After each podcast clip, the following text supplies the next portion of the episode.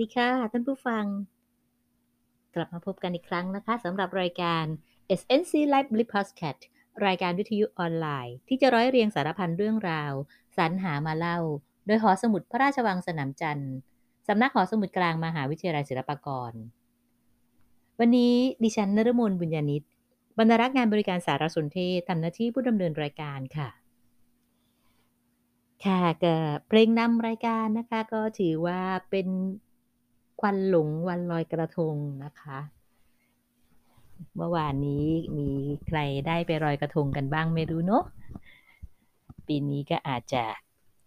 เป็นกระทงเหงาๆอีกปีหนึ่งนะฮะแต่อาจจะไม่เหงาเท่าปีที่ผ่านมานะคะค่ะแต่สำหรับบรรยากาศงานลอยกระทงเนี่ยนะฮะก็ทำให้เรานึกถึงเรื่องราวของจังหวัดนครปฐมซึ่งจะเกี่ยวข้องกับงานสำคัญประจำปีของเรานะคะซึ่งก็งดเว้นมาตั้งแต่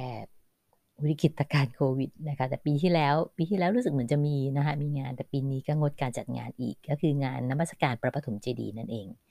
นะคะในส่วนของงานนมัสการพระปฐมเจดีย์หรืองานกลางเดือนสิบสองนะคะที่ชาวนครปฐมของเราคุ้นเคยจะเรียกเช่นนั้นนะคะ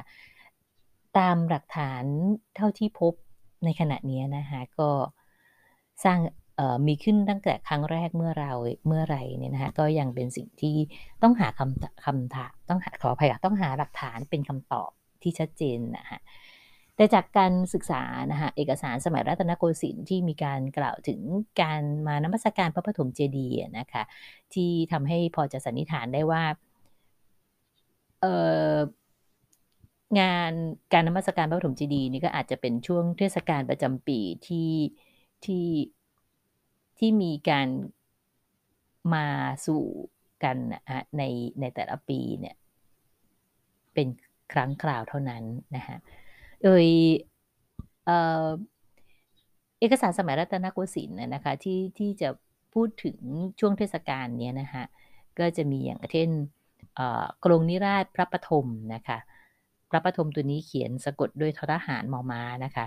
เป็นพระนิพนธ์ของพระเจ้าบรมวงศ์เธอกรมหลวงวงศาธิราชสนิทนะคะซึ่งทรงนิพนธ์เมื่อครั้งเป็นกรมหมื่นวงศาสนิทในสมัยรัชกาลที่สามนะคะพระองค์เสด็จมานมัสการในวันเสาร์ขึ้นสิบห้าค่ำเดือนสิบสองปีมะเมียจุลศักราชหนึ่งพันหนึ่งร้อยเก้าสิบหกซึ่งก็ตรงกับวันเสาร์ที่สิบห้าพฤศจิกายนพุทธศักราชสองพันสามร้อยเจ็ดสิบเจ็ดนะคะก็เป็นช่วงวันเวลาของการลอยกระทงนะคะและเอกสารอีกเล่มหนึ่งนะคะก็จะเป็นนิราศพระปฐมนะคะธมตัวนี้สะกดด้วยทอทงมอม้านะคะก็ของท่านสุนทรภู่ต้องบอกว่าต้นฉบับดั้งเดิมนั้นเป็นสมุดไทยนะคะก็ได้กล่าวถึงการมานมัสการพระปฐมเจดีย์ในช่วงเวลาเดือนสิบสองเช่นเดียวกันนะคะและบทขึ้นต้นของนิราศของสุนทรภู่นี้นะฮะก็ได้กล่าวถึงวันออกเดินทางว่าทวินวันจันทร์ทิวาขึ้นห้าค่ำนะคะและเมื่อกรมศิลปากรนั้นได้นำต้นฉบับนิราศจากสมุดไทยหมายเลขหนึ่งพันสี่ร้อยสี่สิบสองคมาจัดพิมพ์เมื่อพุทธศักราชสองพันห้าร้อยสี่นะคะก็ได้มีการตรวจสอบและก็แก้ไขในครั้งนั้นน่ะนะฮะนายธนิตอยู่โพซึ่งเป็นอธิบดีกรมศิลปากรในขณะนั้นก็ได้จัดทำคำอธิบายขยายความเพิ่มเติมให้โดยให้ความเห็นว่าเข้าใจว่าวันจันทร์ขึ้นห้าค่ำเดือนสิบสองนั้นตรงกับวันที่เจ็ดพฤศจิกายนพุทธศักราชสองพันสามร้อยแปดสิบห้านะคะและในบทนิราศทั้งสองนั้นน่ะนะคะก็ได้มีการพรรณนาถึงการเดินทางแล้วก็เลยทำให้เราทราบว่าการเดินทางโดยเรือในเวลานั้นนะคะก็ยังไม่สามารถเข้ามาถึงพระปฐมเจดีย์ได้นะคะโดยพระเจ้าบรมวงศ์เธอกรมหลวงวงศาธิราชสนิทนะคะหรือพระองค์นวมนั้นนะคะก็สิ้นสุดการเดินทางทางน้ำนะคะแล้วก็ได้เดินทางต่อออกจากบ้านธรรมสาราด้วยช้างนะคะมาถึงพระปฐมเจดีย์ส่วนสุนทรภู่นั้นนะคะแล้วก็ มาพร้อมบุตรทั้งสองก็คือตาบและนินนะคะซึ่งได้พรรณนาไว้ในบทนิราศนะคะกล่าวถึงชื่อบุตรทั้งสองคนนะคะก็สิ้นสุดการเดินทางน้ำแล้วก็พักค้างแรมที่บ้านพเนียดซึ่งเป็นโรงช้างหลวงนะคะแล้วรุ่งขึ้นจึงได้เดินทางเท้า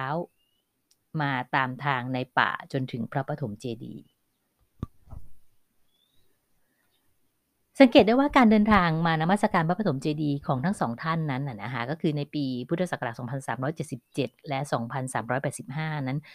มีระยะเวลาห่างกันถึงแปดปีนะคะภูมิประเทศนั้นก็ยังคงเป็นป่ารกแทบจะไร้ผู้คนซึ่งไม่ต่างจากเมื่อครั้งที่พระวชิรยานภิกขุเสด็จธุดงค์มาทรงนมัสการเมื่อพุทธศักราชสองพันสามร้อยเจ็ดสิบสี่ก็เป็นปีก่อนหน้าพระองค์นวมสามปีนะคะและก็ก่อนสุนทรภู่ถึงสิบเอ็ดปี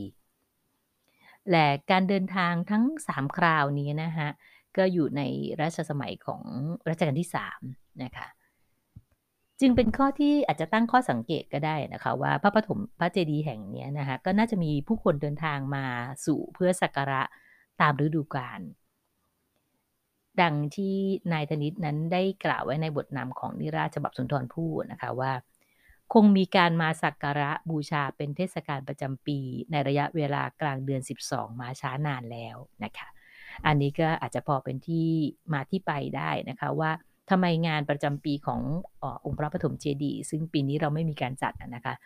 ทำไมถึงต้องมาจัดในกลางเดือนสิบสองนะคะก็คืออาจจะเป็นธรรมเนียมมาแต่โบราณนั่นเองนะคะเมื่อว่าเมื่อถึงกลางเดือนสิบสองซึ่งมีมันก็ประจวบเหมาะด้วยเอ่อช่วงของฤดูกาลด้วยนะคะก็เป็นฤดูน้ำนองตะลิ่งเนาะที่เราร้องเพลงลอยกระทงกันนะคะก็ทำให้การเดินทางสัญจรก็ทำได้โดยสะดวกนะคะแล้วก็หลังกฐินก็ทราบดีนะคะว่าก็พ้นจากฤดูเก็บเกี่ยวชาวบ้านชาวช่องชาวนาชาวสวนก็จะว่างนะคะก็จะเป็นช่วงเวลาของการเดินทางทำบุญนั่นเองนะคะในส่วนของงานนมัสการพระปฐมเจดีย์นะคะมีประวัติความเป็นมาอย่างไรนะคะพี่พร้อมได้เคยนำเสนอไว้แล้วนะคะในรายการตอนที่สามสิบเก้าท่านที่อยากฟังอีกครั้งหนึ่งในรายละเอียดนะคะที่มี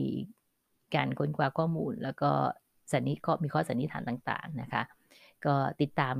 ย้อนกลับฟังรายการได้นะคะตอนที่สามสิบเก้าซึ่งนำเสนอเมื่อวันที่ยี่สิบสี่ตุลาคมปีที่แล้วนะคะในเรื่องงานกลางเดือนสิบสองที่พระปฐมเจดีย์นะคะหรือหากท่านใดสนใจที่จะติดตามในส่วนของที่เป็นบทความนะคะก็ติดตามได้ที่เว็บไซต์ของศูนย์ข้อมูลภาคตะวันตกนะคะในเรื่องงานกลางเดือนสิบสองประจำปีณพระปฐมเจดีย์ตอนที่หนึ่งนะคะแต่ทั้งนี้ทั้งนั้นก็ต้องเรียนว่าข้อมูลที่นำเสนอไปในทั้งสองส่วนนั้นนะคะก็เป็นเพียงข้อมูลเบื้องต้นนะคะยังไงก็คงต้องหาหลักฐานข้อมูลอื่นเพิ่มเติมเพื่อความชัดเจนยิ่งขึ้นนะคะว่าเหตุไรจึงมีการจัดงานกลางเดือนสิบสองที่พระปฐมเจดีย์ในช่วงเวลาตรงนี้นะคะหรือว่าประวัติความเป็นมาเป็นไปอย่างไรนะคะในการจัดงานนมัสการพระปฐมเจดีย์ก็ยังคงต้องค้นคว้าหาเอกสารต่อไปนะคะเอ่อและในส่วนของเอกสารสมัยรัตนโกสินทร์นะคะที่มีการกล่าวถึงงานนมัสการพระปฐมเจดีย์ประจำปีนี้นะคะที่ได้เคยศึกษาค้นคว้าแล้วนะคะก็ส่วนหนึ่งก็จะเป็นในส่วนของเอกสารจดหมายเหตุซึ่งเป็นหนังสือราชการตัวต่อไปมาระหว่างบุคคลต่างๆซึ่งมีหน้าที่เกี่ยวข้องนะคะนอกจากนั้นนะคะก็ยังมีส่วนสำคัญเอกสารสำคัญของชาวนครปฐมนะคะซึ่งเข้าใจว่าชาวนครปฐมรุ่นเก่าๆโดยเฉพาะอย่างยิ่งบริเวณรอบๆตลาดนครปฐมนะคะตลาดตลาดบนตลาดล่างเนี่ยคิดว่าหลายๆบ้านต้องมีเอกสารอันนี้ก็คือหนังสือที่ระลึกการจัดงานประจำปีนั่นเองนะคะซึ่งน่าเสียดายนะคะตอนที่พี่พร้อมเล็กย้ายบ้านออกมาจากที่บ้านเดิมที่ตลาดนะคะก็ในสมัยนั้นเราก็ยังไม่ได้สนใจศึกษาค้นคว้าเรื่องราวต่างๆเหล่านี้นะคะก็หนังสืองานนมัสการซึ่งร้านรวงรอบๆตลาดเราส่วนใหญ่เราก็จะร่วมกันบริจาคเงินเพื่อเป็นการบำรุงพระพุทธศาสนานะคะแล้วก็เป็นการสนับสนุนการจัดงานในแต่ละปีเนี่ยก็จะได้หนังสือที่ระลึกเนี่ยนะคะมาเป็นของขวัญว่าอย่างนั้นนะฮะ ก็เสียดายที่ในวันเวลานั้นเรายังเด็กเกินกว่าที่จะรู้สึกถึงว่าจะต้องเก็บเอกสารเหล่านี้ไว้นะฮะณวันนี้ต้องบอกว่าที่บ้านตัวเองนั้นก็ไม่เหลือเลยนะฮะก็ยังหวังว่าชาวตลาดหรือชาวเมืองนครปฐมรุ่นเก่าๆนะคะก็ยังมีหนังสือที่ระลึกงานเทศกาลนมัสการพระปฐมเจดีย์ปีเก่าๆเก็บไว้อยู่บ้างนะคะหากท่านใดมีอยู่นะคะทางศูนย์ข้อมูลยินดีนะคะรับบริจาคเพื่อนำมาให้บริการในส่วนของศูนย์ข้อมูลภาคตะวันตกหอสมุดพระราชวังสนามจันทร์ของเรานะคะหรือหากจะยินดีให้เราหยิบยืมมานะคะมาสแกนทำเป็นอิเล็กทรอนิกส์ไฟล์นะคะซึ่งก็จะได้เผยแพร่ออกไปในวงกว้างทางเราก็ยินดีอย่างยิ่งนะคะค่ะสำหรับหนังสืองานนมัสการประจำปีพระปฐมเจดีย์นี้นะคะซึ่งทางศูนย์ข้อมูลมีให้บริการแล้วนะคะฉบับเก่าที่สุดที่เรามีนะคะก็จะเป็นปีสองพันห้าร้อยสิบสองนะคะและต้องบอกว่าหนังสือที่ระลึกการจัดงานในแต่ละปีนั้นนะคะโดยเฉพาะอย่างยิ่งปีเก่าๆก็มักจะมีข้อมูลเรื่องราวที่น่าสนใจนะคะซึ่งเขียนโดยผู้รู้บ้างปราชญ์ท้องถิ่นบ้างนะคะที่มักจะมีการเอ่อเล่าขานเรื่องราวในแง่มุมต่างๆที่เกี่ยวข้องกับพระปฐมเจดีย์และจังหวัดนครปฐมนะคะและสัปดาห์นี้พี่พร้อมเล็กเองก็มีเรื่องราวจากหนังสือที่ระลึกงานเทศกาลนมัสการพระปฐมเจดีย์ประจำปีสองพันห้าร้อยสามสิบสองมาเล่าสู่ก็เป็นเรื่องวัดพระปฐมเจดีย์ราชวรมหาวิหารนะคะซึ่งเขียนโดยพันเอกดำเนินเลขากุลนะคะยศของท่านในขณะนั้นที่ที่เขียนบทความนี้นะฮะต้องบอกว่าท่านผู้นี้นะฮะได้รับการกล่าวถึงในฐานะนายทหารนักประวัติศาสตร์นักเขียนนะคะโดยพี่พร้อมพบข้อมูลจากหนังสือประวัติศาสตร์ปริทัศน์พิพิธนิพนธ์เชิดชูเกียรติพลโทดำเนินเลขากุลนะคะเนื่องในโอกาสที่ท่านมีอายุครบแปดสิบสี่ปีที่จัดขึ้นจัดพิมพ์ขึ้นในปีสองพันห้าร้อยสี่สิบสองนะคะก็เลยทำให้ทราบว่ามีการตั้งกองทุนดำเนินเลขากุลเพื่อประวัติศาสตร์นะคะสนับสนุนการดำเนินการในด้านที่เกี่ยวข้องนะคะอย่างเช่นมีการสนับสนุนการจัดพิมพ์หนังสือกฎหมายตราสามดวงแว่นส่องสังคมไทยนะคะซึ่งเผยแพร่ไปในปีสองพันห้าร้อยสี่สิบเจ็ดนะคะค่ะและในส่วนของสำนักหอสมุดกลางของเราเองนะคะก็มีหนังสือของท่านให้บริการทั้งในด้านด้านประวัติศาสตร์วรรณกรรมนะคะประเภทนิทานพื้นบ้านหรือนิทานประกอบภาพสำหรับเด็กนะคะซึ่งท่านที่สนใจก็ค้นคว้าได้จากเว็บไซต์ของหอสมุดพระราชวังสนามจันทร์ของเรานะคะค่ะและในส่วนของบทความที่ท่านเขียนไว้ในหนังสือนมัสการปีสองพันห้าร้อยสามสิบสองนะคะในเรื่องวัดพระปฐมเจดีย์ราชวรมหาวิหารนะคะท่านก็ได้เอ่อกล่าวในเบื้องต้นว่าจากคำพังเพยที่ว่าส้มโอหวานข้าวสารขาวลูกสาวสวยคนรวยนครชัยศรีต้องบอกว่าคำพังเพยนี้ก็เป็นอีกหนึ่งคำพังเพยที่พี่พร้อมเพิ่งเคยรับทราบนี้เองนะคะนครปฐมของเรามีคำพังเพยของจังหวัดนะคะมาหลายยุคสมัยนะคะปรับเปลี่ยนไปจนเป็นคำพังเพยล่าสุดนะคะซึ่งค่อนข้างยาวนะคะก็ท่านที่สนใจก็ลองสืบค้นข้อมูลดูค่ะซึ่งในบทความนี้นะคะท่านก็พูดพูดต่อไปอีกว่านะคะถ้าได้เติมท้ายออกไปอีกหน่อยว่าพระเจดีย์ใหญ่หรือพระเจดีย์โบราณแล้วความหมายของคำพังเพยนี้จะสมบูรณ์ยิ่งขึ้นเพราะพระปฐมเจดีย์มหาสถูปที่สถิตอยู่กลางเมืองนครปฐมนั้นมีลักษณะใหญ่โตสูงเด่นและแลเห็นเป็นพยานอยู่ตั้งแต่ระยะไกลไม่ว่าจะผ่านไปโดยทางถนนทางรถไฟทางน้ำหรือทางอากาศหากท่านยังคงมีชีวิตอยู่ในวันนี้ท่านคงดีใจนะคะว่าสิ่งที่ท่านได้นำเสนอไว้นั้นณปัจจุบันนี้ก็ได้ถูกบรรจุไว้ในคำขวัญของนครปฐมอันใหม่แล้วนะคะก็คือในท่อนที่บอกว่าพระปฐมเจดีย์เสียดฟ้านั่นเองนะคะค่ะก่อนและในบทความของท่านก็ได้กล่าวต่อไปนะคะว่าก่อนที่จะกล่าวถึงองค์พระปฐมเจดีย์ซึ่งมีเรื่องค่อนข้างยืดยาวนั้นนะคะควรจะได้ยกเอาเรื่องราวของวัดพระปฐมเจดีย์อันเป็นที่ตั้งของพระปฐมเจดีย์ขึ้นมาเล่าเสียก่อน ในขณะที่วัดพระปฐมเจดีย์มีฐานะเป็นพระอารามหลวงชั้นเอกชนิดราชวรมหาวิหารนับเป็นหนึ่งในหกวัดที่มีอยู่ทั้งหมดในธรรมเนียบอันนี้หมายถึงในสมัยที่ท่านเขียนบทความนะคะนอกจากนั้นยังเป็นวัดหลวงวัดหนึ่งในสิบหกวัดที่มีระเบียบห้ามมิให้กระทรวงทบวงกรมองค์การสมาคมเอกชนใดๆขอพระราชทานเพื่อทอดกฐินประจำปีเว้นเสียแต่จะทรงพระราชทานให้ผู้หนึ่งผู้ใดไปทอดแทนพระองค์เท่านั้นนะคะจึงได้เป็นที่สังเกตว่าที่พระปฐมเจดีย์ของเรานั้นจะมีเฉพาะกฐินหลวงเท่านั้นนะคะที่จะมาทอดนะคะซึ่งปีนี้ก็ผ่านพ้นพระราชพิธีนั้นไปแล้วนะคะอาณาบริเวณของวัดของวัดนครปฐมกว้างขวางมากแบ่งออกได้เป็นสองบริเวณคือบริเวณพุทธาวาสเป็นที่ตั้งขององค์พระปฐมเจดีย์พระอุโบสถพระวิหารและอื่นๆส่วนวัตถุและวัตถุสถานในบริเวณนี้ย้ายที่ตั้งน้อยที่สุดยิ่งองค์พระปฐมเจดีย์ด้วยแล้วไม่เคยย้ายที่เลยคงย้ายไม่ไหวนะคะองค์พระปฐมเจดีย์นะคะค่ะในบทความนี้ก็กล่าวต่อไปอีกนะคะว่าอีกบริเวณหนึ่งได้แก่บริเวณสังฆาวาสได้ย้ายไปย้ายมารอบองค์พระปฐมเจดีย์นะคะเพื่อความเหมาะสมตามกาลสมัย สองถึงสาม ครั้งแล้วนะคะพระบาทสมเด็จพระจอมเกล้าเจ้าอยู่หัวได้ทรงสันนิษฐานไว้ว่าสังฆาวาสเดิมได้ตั้งอยู่ทางด้านใต้ขององค์พระพระได้ทอดพระเนตรเห็นสิ่งสำคัญที่เกี่ยวกับสังฆาวาสเหลืออยู่หลายอย่างเช่นสระน้ำถนนถนนจึงเป็นอิฐนะคะนอกจากนั้นยังเคยมีผู้พบพระพุทธรูปอยู่ในจอมปลวกใหญ่บริเวณนั้นด้วยสำหรับเรื่องพระพุทธรูปนี้นะคะพี่พร้อมขออนุญาตตั้งข้อสังเกตนิดนึงนะคะว่าสิ่งที่พันเอกดำเนินได้กล่าวในบทความนี้นะคะจะหมายถึง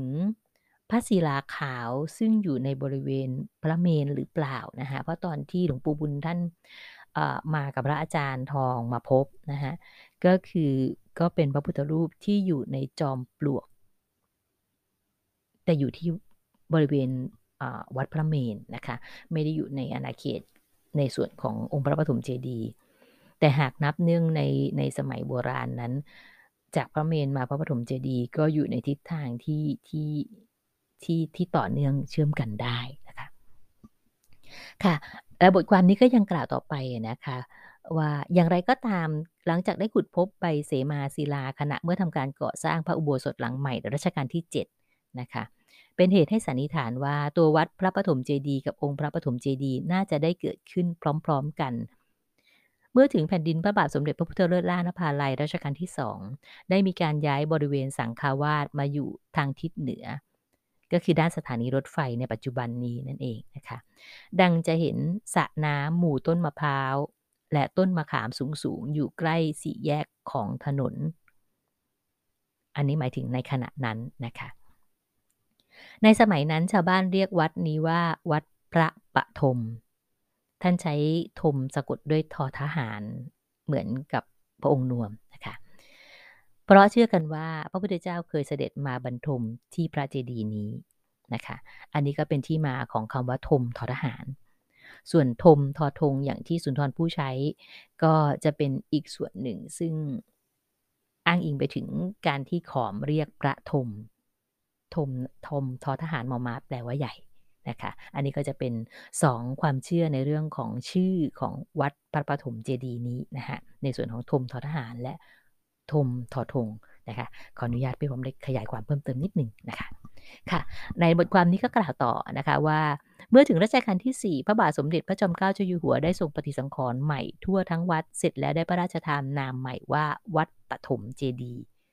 เพื่อให้ตรงตามที่ทรงพบหลักฐานต่างๆยืนยันว่าองค์พระเจดีย์นั้นชื่อปฐมเจดีย์มาก่อนปฐมนี้คือปฐมที่แปลว่าแรกนะคะก็คือปฐมถอฐานนะคะในรัชกาลที่ห้าเมื่อทางรถไฟสายใต้ได้ตัดผ่านไปทางเหนือขององค์พระแล้ว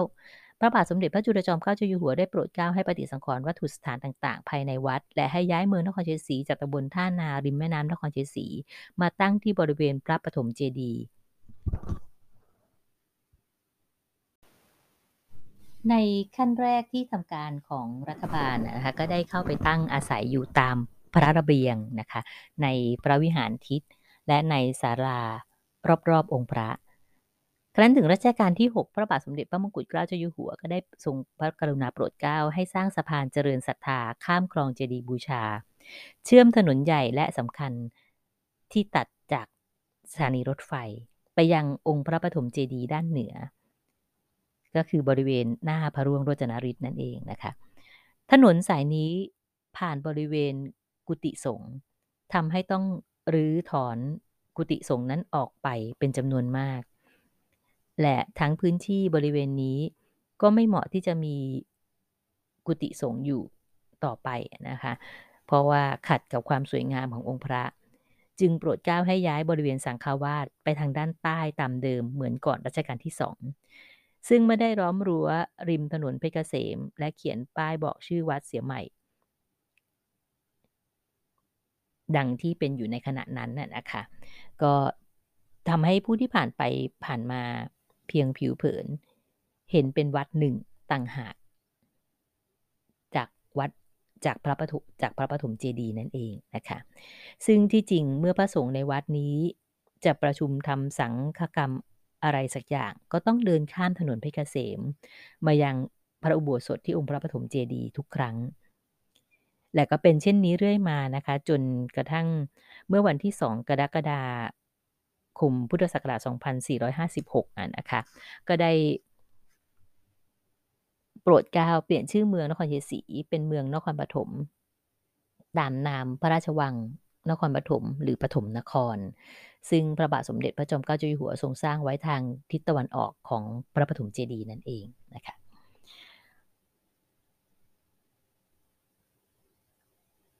การย้ายที่ว่าการจังหวัดขึ้นไปไว้บนลานรอบๆองค์พระนั้นนะฮะก็ได้เล่าที่ท่านเล่าไว้แล้วนะฮะก็บังเกิดผลร้ายขึ้นอย่างหนึ่งก็คือทางจังหวัดกลับเหมาเอาว่าองค์พระปฐมเจดีย์เป็นส่วนหนึ่งของบ้านเมืองต้องขึ้นตรงต่อจังหวัดส่วนวัดนครปฐมนั้นไม่มีส่วนเกี่ยวข้องกับองค์พระทางวัดจึงหมดทางที่จะนำผลประโยชน์ขององค์พระมาบำรุงวัดและปฏิสังขรณ์องค์พระตามสมควรได้ต่อมาเมื่อพระธรรมวโรดมโชติบัณฑิตกุลนะคะได้มาเป็นเจ้าอาวาสในรัชกาลที่หกจึงพยายามเรียกร้องสิทธินี้และต่อสู้กับอิทธิพลของภายนอกนานับประการจนกระทั่งทางวัดนั้นได้เข้าปกครององค์พระปฐมเจดีย์ได้อีกตามเดิมซึ่งท่านพระธรรมวโรดมโชตินั้นนะคะท่านก็มรณภาพไปเมื่อสิบเก้าธันวาคมสองพันสี่ร้อยเก้าสิบเจ็ดนะคะภายในบริเวณสังฆวาสหรือนครวัดนครปฐมตามที่ได้กั้นรั้วไว้นะคะก็มีกุฏิทรงปัญญาใต้ถุนสูงขนาดใหญ่โปร่งสบายปลูกอยู่หลายหลังทางด้านตะวันตกก็มีศาลาการประเรียน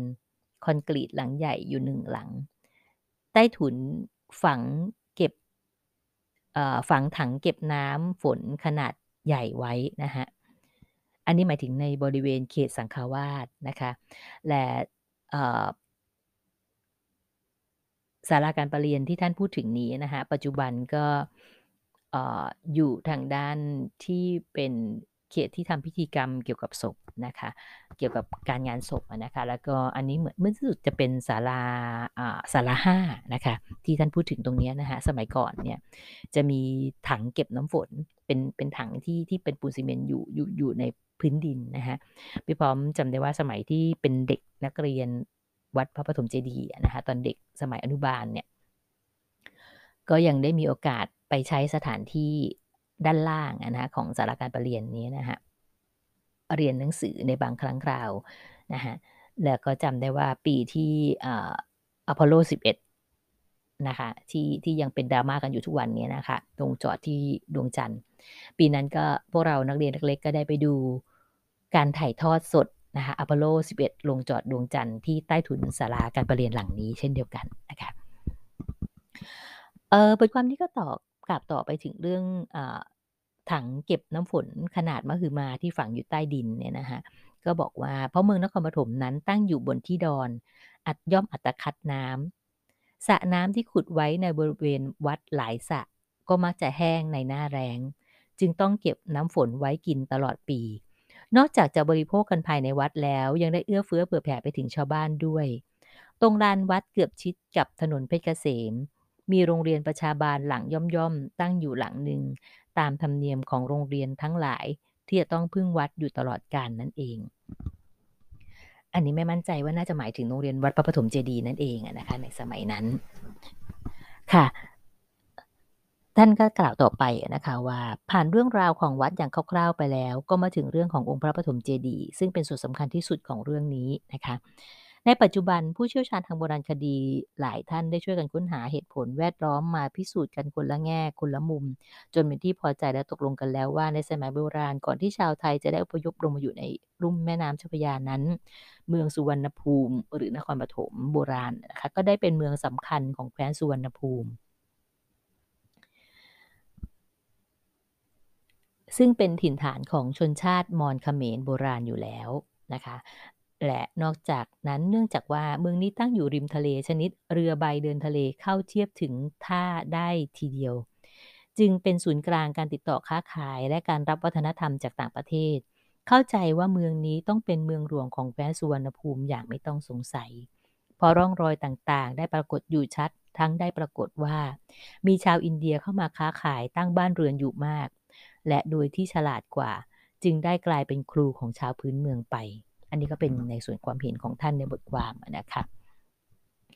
ในสมัยที่กล่าวถึงนี้เองพระเจ้าอโศกมหาราชซึ่งได้ครองราชสมบัติในมคธราชเมื่อพุทธศักราชสองพันเจ็ดร้อยเจ็ดสิบสี่ได้ส่งพระโสณเถระกับพระอุตตรเถระเข้ามาเผยแพร่พุทธศาสนาในสุวรรณภูมิราวๆพุทธศักราชสามร้อยนะคะ